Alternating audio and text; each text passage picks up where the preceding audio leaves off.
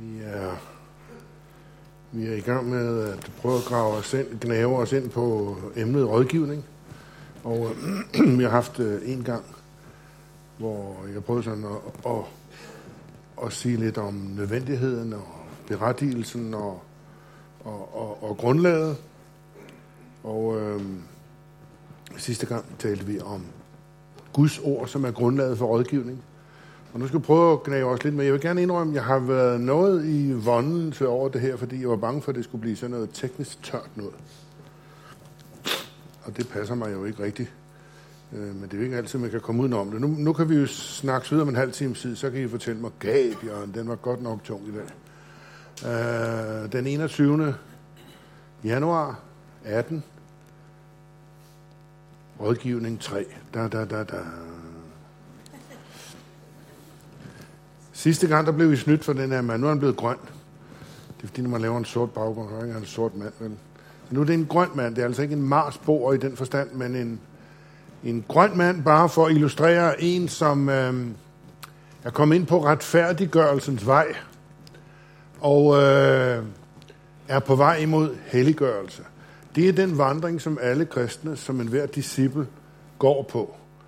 Det der med at være hellig, det lyder måske ikke så smart. Altså, man kan godt blive mere hellig end paven, vil nogen sige. Og det er noget trist noget. Øh... Men ikke desto mindre, så er det, det, det er noget af den udvikling, Gud virker i os. Vi, vi kunne også, jeg kunne også godt have skrevet modenhed. Men så ville det komme til at stå i fare for, at modenhed, det er sådan et mål, man kommer frem til.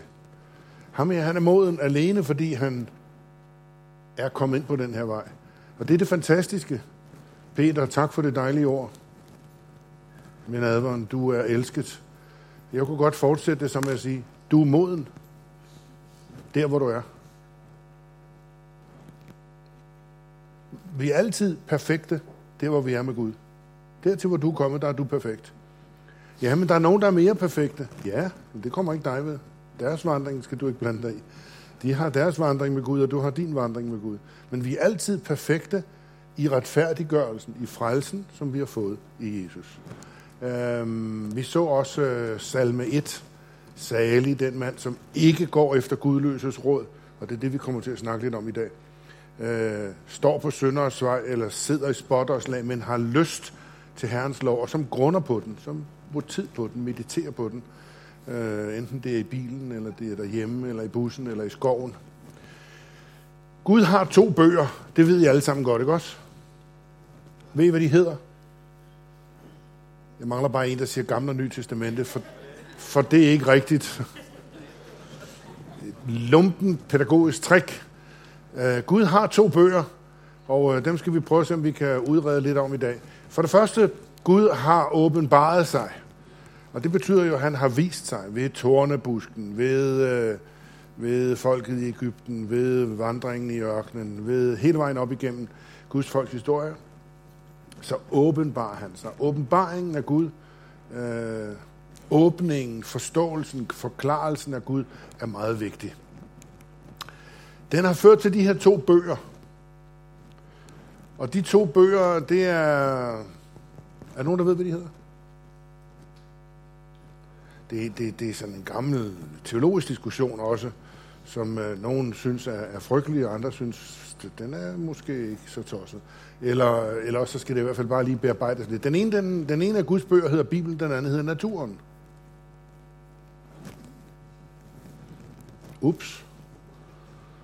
Ja, der kom Dansk Vandrelag lige ind på banen der. Det har du ikke set komme, det der. Og Skov- og Naturstyrelsen, de har meget at gøre her. Um, vi har citeret 2. Timotheus 3:16. En hvert skrift er indblæst af Gud. Og det vil sige, det, det havde vi fat i sidste gang. Det, det, det er simpelthen Guds ord til os. Øh, vi kalder det også Bibelen. Den er samlet gennem mange generationer. Den er samlet gennem mange hundrede år.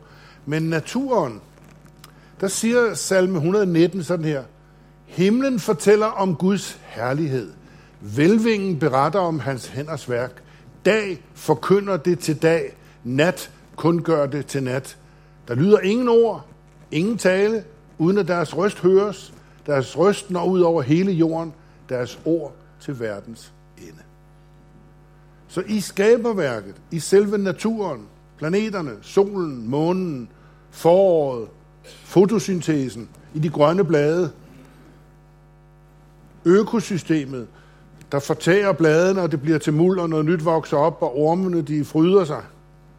Det hele er en meddelelse fra Gud. Men deri ligger også øhm, en overvejelse omkring Bibelen og anden litteratur. Hvis jeg nu påstår, at Bibelen er fuldt tilstrækkelig for alt, så vil der nok være nogen af jer, der siger, hvad så med de flere meter bøger, jeg har stående derhjemme på mine reoler? Og jeg ville selv være en af dem. Se, de to bøger, Bibelen og naturen, de, øh, de kaldes, gammel teologisk tradition, så kaldes de for den specielle åbenbaring og den generelle åbenbaring. Det vil sige, her kan vi finde ting, som er specifikke, ting, som vi ikke finder er specifikke i naturen. Og det vil sige, en naturlig tilgang, og den ligger jo lige til højre benet, kan I nok høre, den naturvidenskabelige tilgang til Guds skaberværk. Øhm, den ligger jo lige om hjørnet, fordi hvad er det, der er det rigtige, vi kan benytte os af? Øh, allerede første lektion her, så krassede jeg lige lidt i overfladen om psykologer og psykologi. Og jeg ved ikke, om der var nogen, der blev stødt. Vi er jo velsignet med nogle fremragende rådgivere, psykologer og familieterapeuter her i menigheden. Jeg tror nok, der var et par stykker, der blev lidt... Øh, hvad mener han? Nu skal jeg prøve at se, om jeg kan udrede, hvad det er, jeg mener. Se, de to bøger, de kræver to forskellige måder at arbejde på. Den ene kræver en eksegetisk, det vil sige en udlægning, en, en, en, en redegørelse for, hvad mente den oprindelige forfatter? Hvad sagde han? Hvad mente han? Hvad betyder det, når Paulus siger, at du må ikke binde munden på oksen, når den tærsker? Den skal have lov at gå og næppe lidt til det, den spiser. Hvad er det så? Så siger Paulus, og, og giver os dermed lidt af en nøgle til forståelsen af en fortolkning af det. Paulus siger, det er der ikke oksen, Gud har tænkt på.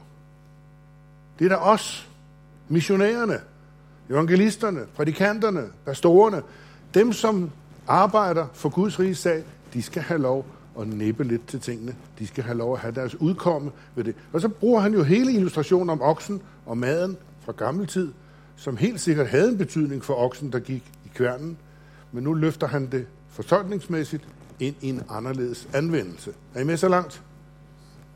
Hvis det bliver for kedeligt, så gør lige sådan her, så laver vi nogle øvelser indimellem. Når det så gælder de psykologiske overvejelser, så kunne rigtig mange jo sige, Jørgen Mortensen, du ved da godt, at Bibelen ikke er fuldt tilstrækkelig, og der er der skrevet en masse fantastisk god psykologi. For at være helt sikker på, at ikke nogen går galt i byen. Jeg startede jo, før jeg læste teologi på Københavns Universitet, med at læse psykologi på Københavns Universitet. Men det er så mange år siden, så der var hverken delfag eller bachelors eller noget andet, men det havde sådan været et halvt studie, så, så, så stoppede jeg. Jeg vil gerne bekende for jer, at de år på psykologistudiet lukkede Bibelen op for mig på en måde, som jeg aldrig nogensinde havde forventet.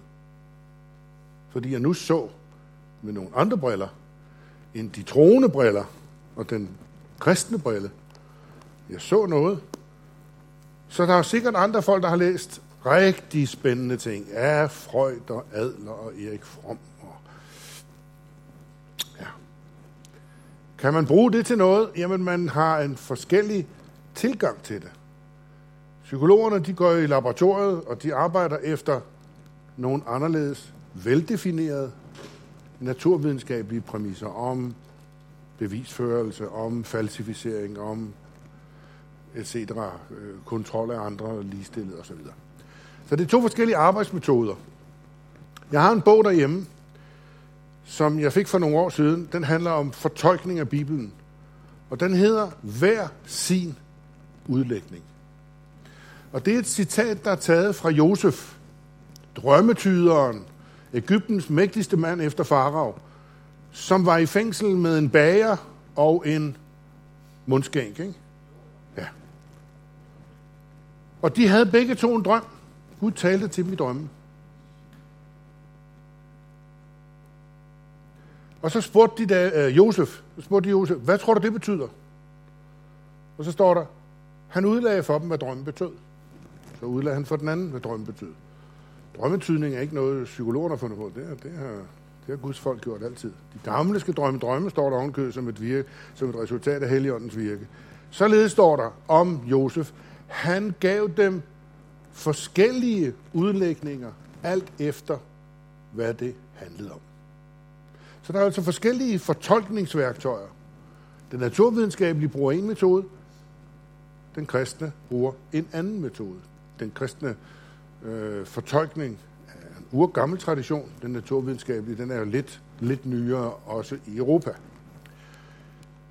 Så det betyder, at vi får nogle teologiske konklusioner, og det betyder, at vi får nogle psykologiske konklusioner. Men kan de to forenes? Kan de spise sammen, de to? Eller kan vi spise dem sammen, uden at man får fordøjelsesbesvær? Kan de to bøger forenes? Kan de føre sammen til et? Som jeg nævnte den allerførste dag, der er bøger, der blev udgivet med navn af at være kristen psykologi. Men hvis man har lige læst en lille smule psykologi, så kan man jo godt genkende, hvor de har det fra. Og så er det ikke specielt kristent. Så er det ikke kristen psykologi, garneret med lidt skriftsteder. Men det bliver det ikke kristent af. Det bliver ikke kristent af, at man sådan pynter lidt på det og bruger kristne vendinger. For at være kristen må det have en absolut, et absolut fundament i kristendommen, og det må være styret og guidet af kristendommen. Det kommer vi til. De to ting til sammen, det er et dynamitfelt. Det kan jeg godt sige. Det er springfarligt. Og det er meget, meget nemt at måske droppe det svære bibelarbejde og finde frem til løsninger i Bibelen, så kan det være lidt nemmere at læse en bog af en eller anden, som siger noget fantastisk. Er nogen af der læst Finn Skåderud, for eksempel, Uro, den svenske psykiater? En fabelagtig bog. Og som kristen må man bare sige, wow, virkelig spændende, virkelig interessant. Jeg så et tv-interview med ham, og så senere et radiointerview hørte jeg. Og begge journalister kunne ikke lade være med at spørge ham, er du selv en troende? Hvorfor spørger de om det? Fordi det, han siger, ligger så tæt op. Det samme, som jeg nævnte med Brinkmann for nogle gange siden. Det ligger så tæt op af, det lyder så rigtigt. Finn ud, han svarede, nej. Jeg må beklage, desværre er jeg ikke en troende. Jeg vil ønske, jeg var. For de mennesker, jeg har mødt gennem mit liv, havde det bedre. Havde de det bedre, dem der var troende, end os andre, der må kæmpe med det. Det er virkelig et spændingsfelt. Og man kunne være meget tilbøjelig til at tage nogle ting og så sige, men det kan vi da sagtens bruge det her. Ja, det kan vi måske godt. Men der er nogle forudsætninger, og det er dem, jeg gerne vil dele med jer. Kan de forenes? Øh, er der en kristen syntese mellem Bibelen og værtslig psykologi, hvis vi kalder det det? Skal de i det hele taget forenes, eller vil det være bedre at holde det hver for sig? Så lad det ligge. Det, det, det, det skal du ikke rode dig ind i. Det, det, de to ting. Man kunne jo også spørge, får du lavet din bil hos en kristen mekaniker? En kristen tømmer, der har bygget mit hus. Okay. Er der en kristen måde at justere karburatoren på? Er der en kristen måde at lave bil på? Øh, måske knap nok. Det... Kan, kan man bygge et hus kristent? Kan I se det? Hvorfor bliver det så lige pludselig et problem, når det bliver psykologien? Fordi det bliver vejledningen til livet. Fordi det bliver adfærden og relationen mellem mennesker, som nu bliver grundlagt af en anderledes tankegang. Skal de måske holdes adskilt? Hmm, jeg tror meget kan forenes. Uh, vi bør studere begge bøger både naturen og den naturvidenskabelige øh, tilgang til det, for at få det fulde udbytte af Guds åbenbaring. Fordi begge dele har sandheder. Nu er det jo sådan med sandheder, at man, man kan ikke møde op med Bibelen over for en, en god gedin bog om psykologi, og så sige, jamen Bibelen har mere ret, Bibelen er mere sand. Hvis der er noget, der er sandt, i den værtslige litteratur, så må det være anvendeligt. Det er Augustin i sin tid, der sagde og brugte princippet, at øh, alt, hvad der er ægte, det er godt. Alt, hvad der er guld, det er guld. Det kan ikke blive renere end guld. Du kan, du kan få det reneste guld sammen, men det, det kan ikke blive bedre end guld. Og det er ham, der, det er ham, der bruger eksemplet fra Israels udvandring af Ægypten, at inden de udvandrede, så gik de ind til naboen, og så lånte de deres guld. Og så rejste de midt om natten. Fedt nok, var sådan nogle kristne banditter. Jeg vil gerne indrømme, hvis jeg vidste, hvornår Jesus kom, så gik jeg i banken og tog et lån på 10 millioner. Så delte pengene ud, og så, så var vi bortrykket. Er du virkelig sådan, Jørgen? Ja, det er jeg. det kunne jeg godt finde på. Det kunne, det kunne faktisk give mig en rigtig hyggelig eftermiddag.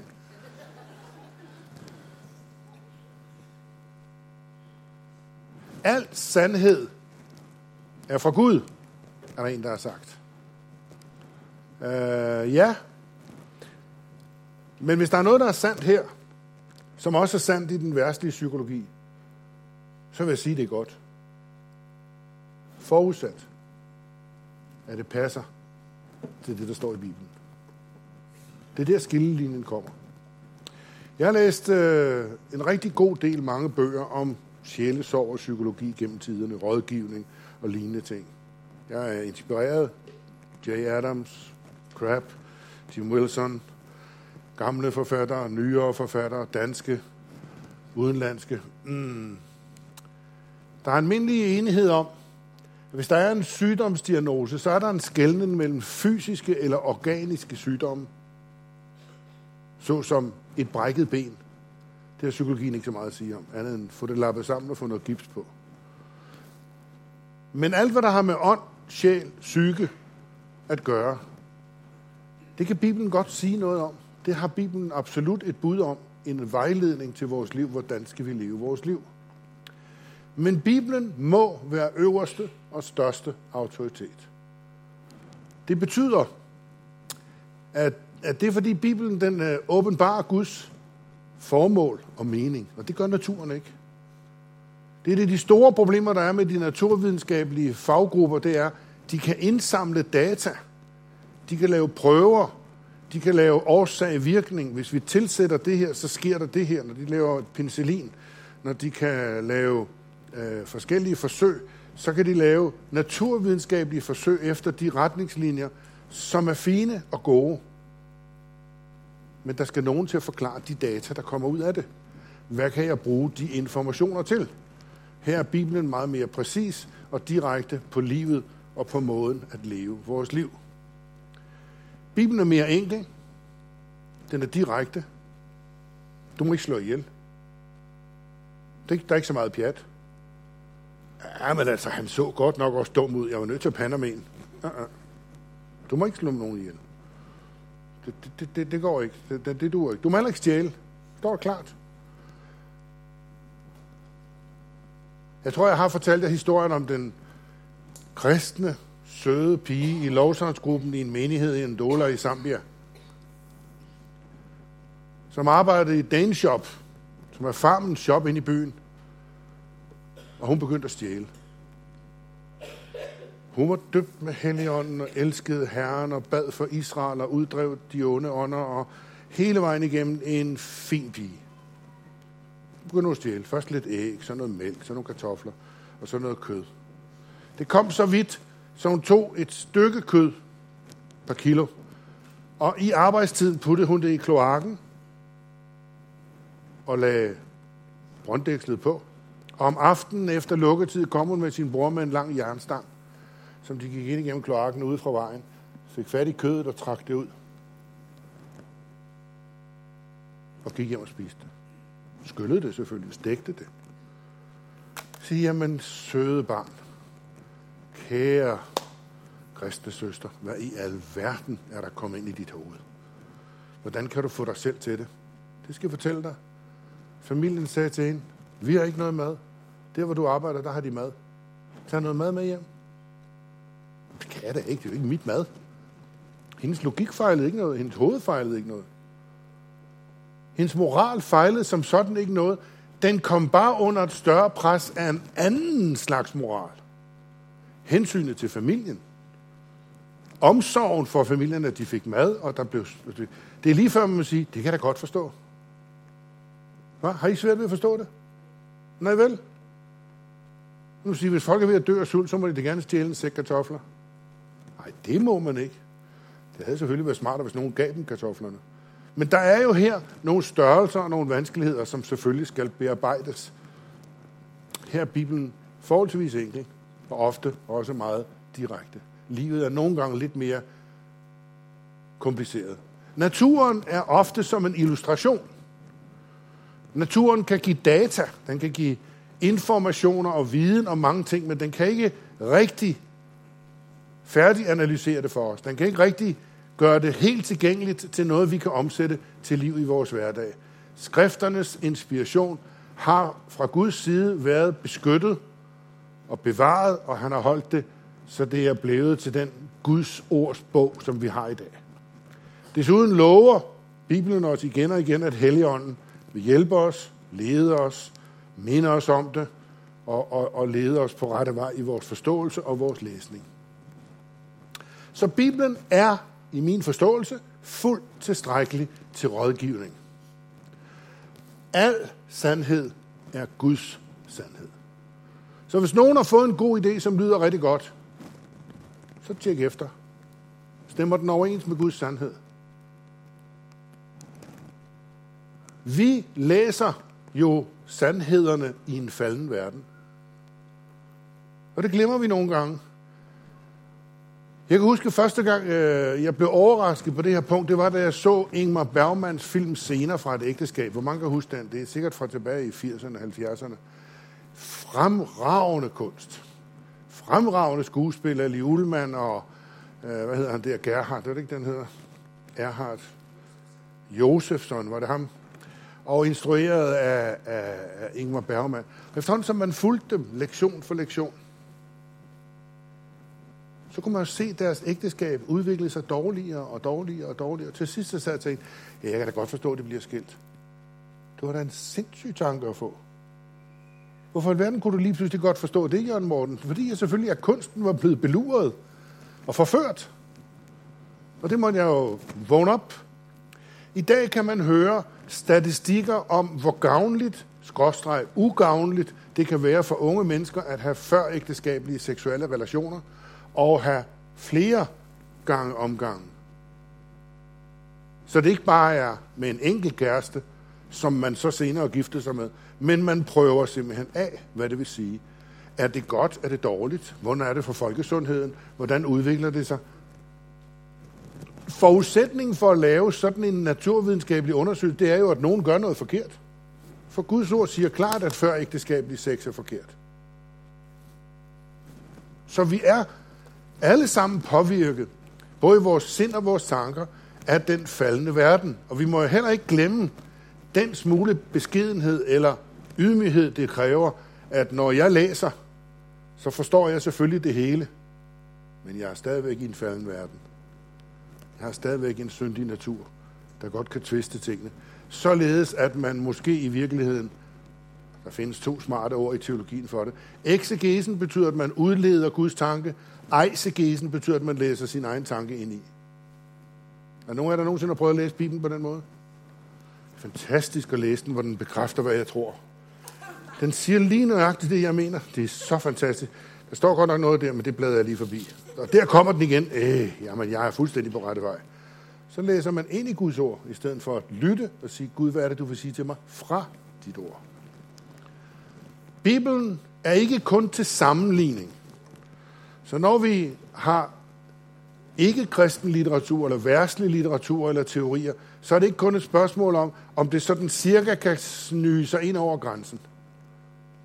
Bibelen er ikke kun til sammenligning, Bibelen må være rettesnor, og den må styre den udvikling, eller den undersøgelse, eller den psykologiske retning, man nu måtte tjekke på, så må Bibelen være det, der bestemmer, og det, der styrer, for at det kan være kristent. Hører jeg et amen? Med armen vredet godt om på ryggen, sagde de fleste amen. Vi er tilbage igen, 2. Timotheus 3:16. Et hver skrift indblæst af Gud er gavnligt til undervisning, i rettesættelse, vejledning og opdragelse. Prøv at lægge mærke til de her fire meget væsentlige ord. Det her, det kunne have været sagt i 50'erne til en Billy Graham-kampagne. eller det kunne have været sagt tilbage i Wesleys dage, et hvert skrift, der kom den. Et hvert skrift er indblæst af Gud. Det er gavnligt, sig gavnligt, til undervise, i rettesætte, vejlede og opdrage. Det vil sige, det jeg sagde sidste søndag om, at vi alle sammen sætter os under Guds ords indflydelse, det betyder, at vi lader os vejlede. Ved du hvad, min gode ven? Du er på vej ud af en tangent. Er jeg det? Ja, Jørgen, det er du. Du er nødt til at komme tilbage igen. Okay, ind igen. Jørgen, det der, det er ikke, det er ikke, det er ikke godt. Det er ikke god kristen stil, det der. Så er der nogen, der må i rettesæt. Så er der nogen, der må sige, den går ikke. Og det er det, Guds ord kan. Det er det, forkyndelsen indeholder, når der bliver prædiket herfra. Det er det, den bør indeholde. Det er det, skriften leder os til, at når vi er sammen i fællesskab, netværksgrupperne, skulle meget gerne være et sted, hvor man kan åbne op. Det skal ikke være et sted, hvor man sidder og krænger sine inderste følelser ud. Det tror jeg ikke er gavnligt for ret meget. Men et sted, hvor man kan åbne op for en samtale om livet. Hvor Guds ord tages frem, og Guds ord sættes i højsædet til at vejlede, undervise, i rettesætte og formane eller opmuntre. Bibelen må være øverste autoritet, fordi den åbenbarer Guds formål og mening. Den finder vi i Bibelen. Den finder du ikke i ikke-kristen litteratur. Den er enkel og direkte, og naturen er en illustration, har vi allerede nævnt. Den er ubesmittet og har været beskyttet. Den lover os Helligåndens ledelse. Det var de fire punkter, vi gik igennem. Så vores tilgang til en teori kunne være, alt hvad man ikke har et systematisk forhold til, det mister man. Det er sådan et gammelt akademisk princip. Hvis du ikke har orden i tingene, kan du ikke finde noget. Men nogen, der kan genkende... Nej, lad være med at tage hånden op. Det, man ikke har sådan et velordnet forhold til, det mister man. Man glemmer det. Det, det forsvinder, det bliver uanvendeligt. Derfor er en teori for rådgivning, den kunne og må indeholde en forståelse af, hvem er Gud, og hvem er mennesket. Det vil aldrig nogensinde kunne gå, hvis ikke vi tager udgangspunkt i, vi er syndere og har brug for frelse. Det er selve det nådesværk, som vi så tidligere med den grønne mand, hvor vi skifter fra vores egen verden og træder ind i Guds verden og begynder at vandre på hans vej. Det begynder forvandlingen at ske. En forståelse af, hvem mennesket er, en forståelse af, hvem Gud er. Peter har demonstreret det i dag. Gud er en Gud, der elsker, og siger direkte til dig, jeg kan godt lide dig. Jeg kom sådan til at tænke, Peter, da du sagde det, på min, min kones mor, altså vores mormor, Ruth. Til hendes begravelse stod fem børn frem og sagde, fire drenge og en pige, stod fem børn frem og sagde, det var mig, hun elskede mest. Det har jeg altid vidst. Så rejste den næste sig og sagde, nej, det er ikke sandt, for det var mig. Og hun sagde det til dem alle sammen. Det er dig, jeg elsker allermest. Du er, den, du er det bedste barn, jeg har. Du er den største skat, vi nogensinde har fået i den her familie. Og de gik jo derfra. De struttede jo simpelthen bare af selvtillid og velvære. Og så rejste den næste sig og sagde, det passer ikke, hvad de tre andre har sagt, for det var mig, hun elskede mest. Og de levede alle sammen med den overbevisning. Og det har stor, stor betydning at forstå, hvem Gud er, men også forstå, hvem vi er som mennesker. Og det kommer vi til lidt senere. Hvad er det, der driver os? Hvad er det, der får os til at være dem, vi er, og gøre det, vi gør? Kommer vi til. Det Gud har sagt, er klart og enkelt i sit ord, og det vi mennesker stiller spørgsmål om, som ikke direkte er omtalt. Det er to aspekter af den rådgivning, som vi kan udlede af Bibelen. Der er noget, Gud har sagt klart. For eksempel, du må ikke slå ihjel, eller du skal ikke stjæle. Jeg kommer til et par andre om et øjeblik. Der er også en masse ting, han ikke har sagt klart. Hvad gør vi så med dem? Det Gud har sagt øh, enkelt og klart, for eksempel kunne være, giv Guds, hvad Guds er, og kejserens, hvad kejserens er. Du sidder i netværksgruppen, eller du har en samtale med en, og vedkommende bliver ved med at have problemer med sin økonomi, så vil det være ganske, ganske naturligt at snakke om. Følger du Bibelens princip? Nej da! Jeg snyder dig i skat over alt, hvad jeg kan. Alt, hvad der kan komme ind på den sorte konto, det er der værd at regne med. Nej, min ven. Det er det ikke. Gud har besluttet, at vi i den her faldende verdens korrupte systemer, nogen kommunistiske, og materialistiske, nogen imperialistiske, nogen kapitalistiske, nogen socialistiske, og hvad du ellers har. Det skal du slet ikke bekymre dig om. Du skal betale din skat. Den skat, som regeringen har bestemt. Når jeg har været i Schweiz mange gange og snakket med de kristne der, de betaler 12 procent i skat. De er jo ved at dåne. De bliver flået. Hvad siger du? 12 procent? Vi betaler 40 hos os. 40 procent? Jamen, er, det, er Danmark da et kommunistisk land? Er det den måde, I laver udbyttedeling på? Jamen, betaler I kun 12 procent? Ja, det, og det er fuldstændig uanstændigt at betale 12 procent. Men, de betaler skat en gang om året i Schweiz. Men, siger de så, arbejdsgiveren er jo imødekommende. Så vi får løn 12 måneder om året, og den måned, vi så betaler skat, der får vi ekstra løn, for ellers så bliver vi flået. What? Sådan er det forskelligt. Sådan er det forskelligt, hvilket land du nu bor i, men ikke desto mindre er Guds ord ganske klart. Giv kejseren så kejseren til, og giv Guds for Guds er. Kan I sige amen? Så er der en anden en her fra Årsbogenes bog. Den har jeg levet på, lige siden jeg var ganske ung. Den slog mig. Det er fra den gamle oversættelse. Den siger lidt noget andet i den nye oversættelse. En mand uden vid går i borgen for næste. Hvad betyder det? En mand uden vid. Kom ind, hjerne. Det er en, der ikke er så snu. Det er en, der ikke er så snu. Hvad betyder det ikke at have så meget vid? Så er man ikke så smart, så er man ikke så fornuftig. Men hvad betyder det at gå i borgen? Kautionere. På jævn dansk, du skal ikke kautionere for dine venner. What? Ja, det er et bibelsk princip. Ja, det skal jeg love dig for, det er. Hvorfor er det det? Det er det, fordi hvis du låner penge eller stiller garanti for noget, du ikke har indflydelse på, så kan du hen og blive meget, meget snydt. Og få en meget, meget lang næse. Og det ønsker Gud ikke. Han ønsker ikke lange næser. Han ønsker ikke, at vi skal blive snydt. Han ønsker, at vi skal arbejde og passe vores arbejde.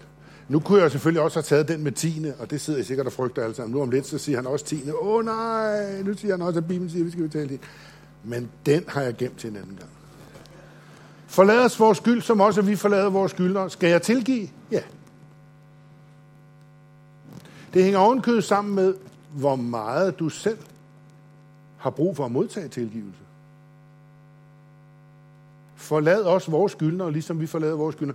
Så det er jo ting, der står klart. Det er kun et spørgsmål om at gøre sit hjemmearbejde og finde de steder og vide, hvor det står i Bibelen. Så står der klart de her principper i Bibelen. Jeg skal ikke slide for det. Jeg skal ikke øh, jonglere med det. Jeg behøver ikke at være særlig snu. Det er bare at læse det, som det står. For eksempel Malakias bog, Gud hader skilsmisser. Det, det er jo ikke nogen hemmelighed. Skilsmisser er noget møg. Der findes ikke gode skilsmisser. Det er smerteligt for enhver, der kommer ud i den situation. Men der er også spørgsmål, der ikke står direkte omtalt i Bibelen. Og det er jo det, der begynder at blive lidt smule svært. Det er der, rådgiveren skal stramme sig lidt mere an, eller man måske skal have en samtale med nogen gående over tid. Hvad må det rigtige så er her? Hvad må det rigtige så vil være? For eksempel, hvad gør jeg med frygten for små rum eller store pladser? Ah, det er fint med elevatoren til 14. etage. Jeg tager trappen, det er meget bedre for mit hjerte. I virkeligheden kan folk blive fuldstændig paniske ved at træde ind i en elevator. De sapsveder, vandet driver ned af panden, de er fuldstændig skrækslagende, mens den gnaver sig op til 14. etage, og så går de ud. Og så er de næste tre timer fuldstændig ødelagt. Hvad gør jeg, hvis jeg er bange for de store pladser? Hvad siger Bibelen om det? Gå til psykolog.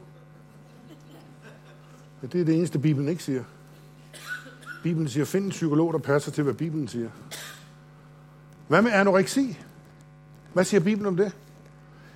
Ja, men Jørgen Mortensen, det kendte man jo slet ikke på det tidspunkt. Det vidste man ikke, hvad det var. Der var ikke nogen, der vidste, hvad det var. Nej. Der var mange andre ting, man ikke vidste, hvad det var dengang. Men ikke desto mindre er det problemer, vi lever med i dag. Hvad siger Bibelen om det? Jamen, så må man jo gøre sit hjemmearbejde. Så må du begynde at studere. Hvad ud fra Bibelens forståelse om menneske og liv og hverdag og ansvar og forpligtelse vil være det rigtige at vide, som Gud måtte mene om anoreksi. Det kunne være beslutninger om, hvad for en uddannelse skal jeg tage, hvor skal jeg bo hen, og hvem skal jeg gifte mig med. Det kan du heller ikke slå op. Isaias bog, tag piger. Nå, for den der. Så gør jeg da det. Jamen, så, er den, så, så er det jo afklaret. Så er jeg helt fritaget for ansvar.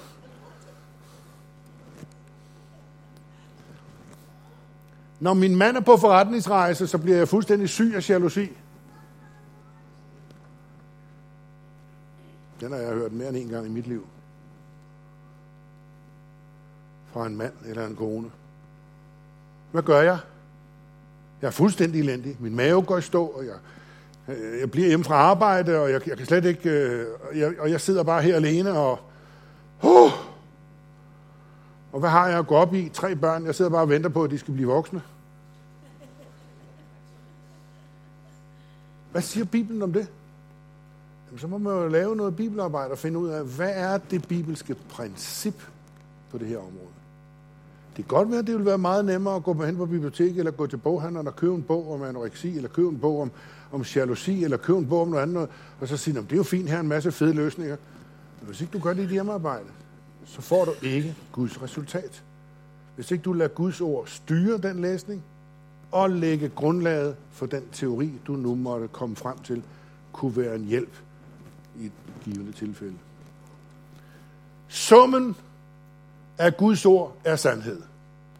Forståelsen af kategorier eller lærer, eller nogen vil måske sige teologier.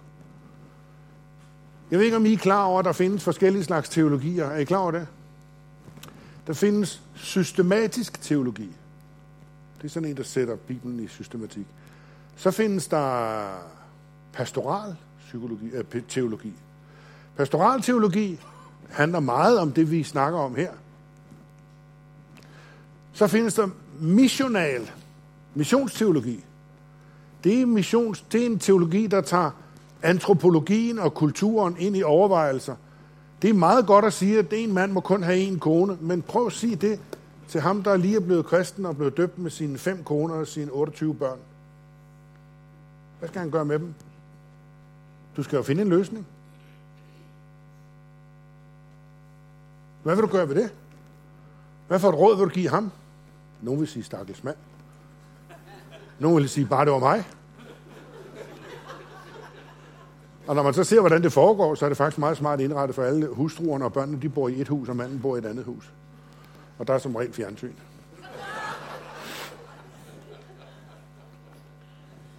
Der findes forskellige slags teologier, som jeg sagde til jer. Josef gav forskellige udlægninger på de forskellige drømme. Der er forskellige værktøjer til forskellige ting. Men Guds ord må være det overordnede. Om rigtig mange ting står der direkte svar. Du kan lige slå op og finde det, der er ikke nogen tvivl. Skal jeg stille garanti for min svoger, som er ved at købe et hus til 7 millioner? Nej. Bibelen siger, lad være med det. Det må blive hans ansvar. Enten må han købe et billigere hus, eller så må han finde en løsning på en anden måde. Nogle andre vil sige, hvad med øh, at låne penge ud? Ja, det må du selv om. Du skal bare ikke låne dem ud og forvente at få dem tilbage, står der. Så vil jeg da ikke låne dem ud. Nå, så hedder det også at give dem væk. Nå. Men jeg kunne da godt låne mine kristne brødre og søstre nogle penge, og så kunne jeg da bare tage i de her tider 5 procent. Det er da meget ydmygt. Der var en gang, det var 20 procent. Bibelen siger, lad være. Hvis du låner ud til din bror, så, så tag ikke renter. Få heller Guds velsignelse. Der er mange ting, der står klart i Bibelen. Der er også mange ting, der ikke står klart. Og der må vi simpelthen arbejde med det. Der må rådgiver, menighed, prædikanter, bibelskoler arbejde med at finde forklaringer og løsninger. Så vil Guds ord gøre det således, at vi vil blive som et træ, der er plantet ved begge. Der bærer frugt til rette tid. Vores liv lykkes, og alt, hvad han gør, får han lykke til. Amen. Stå op sammen med mig. Blev det for kedeligt? Blev det for teknisk? Det er godt. Puha.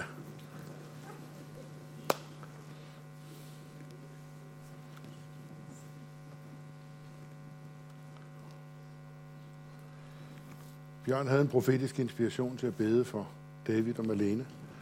Er der andre, der har behov for forbøn i en eller anden given situation, du måtte stå i? Altid søsteren der på første anden række. En, to. Prøv lige at hånd hånden op, og så gå hen til dem. Gå hen til dem, der løfter hånden op. Susanne nede, Allan, øh, Helle. Gå lige hen til dem. Jeg ved, at Erik rejser til Brasilien om ikke ret lang tid. Er der nogen, der vil gå hen og bede for Erik?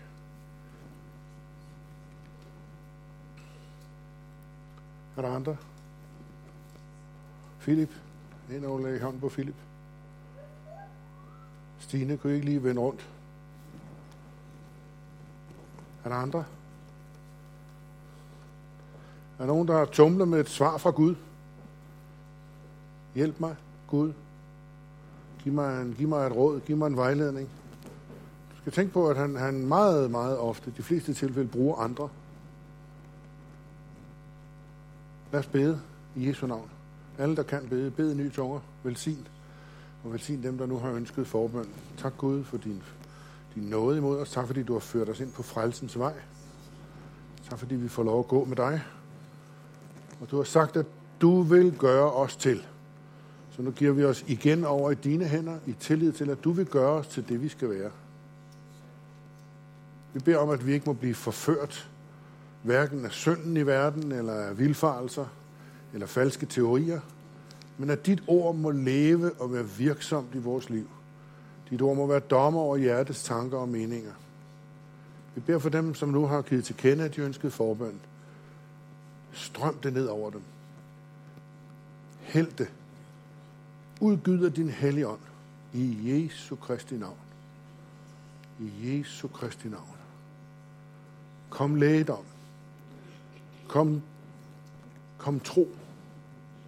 Kom frimodighed. Kom glæde. Lad bekymringer være løftet bort. Vi befaler bjerge af bekymringer at være løftet af skuldrene. I Jesu Kristi navn. Tak, Jesus. Tak, Jesus. Tak, Jesus. Det hvor I står, dem der beder, hvis du får en inspiration, en profetisk inspiration, så sig det. Og lad de andre høre det, så der er flere, der har været med til at høre det, for at kunne bære det og bedømme det. I Jesu navn. Vær velsignet. Amen. Vær velsignet. Værsgo quarter tage plads.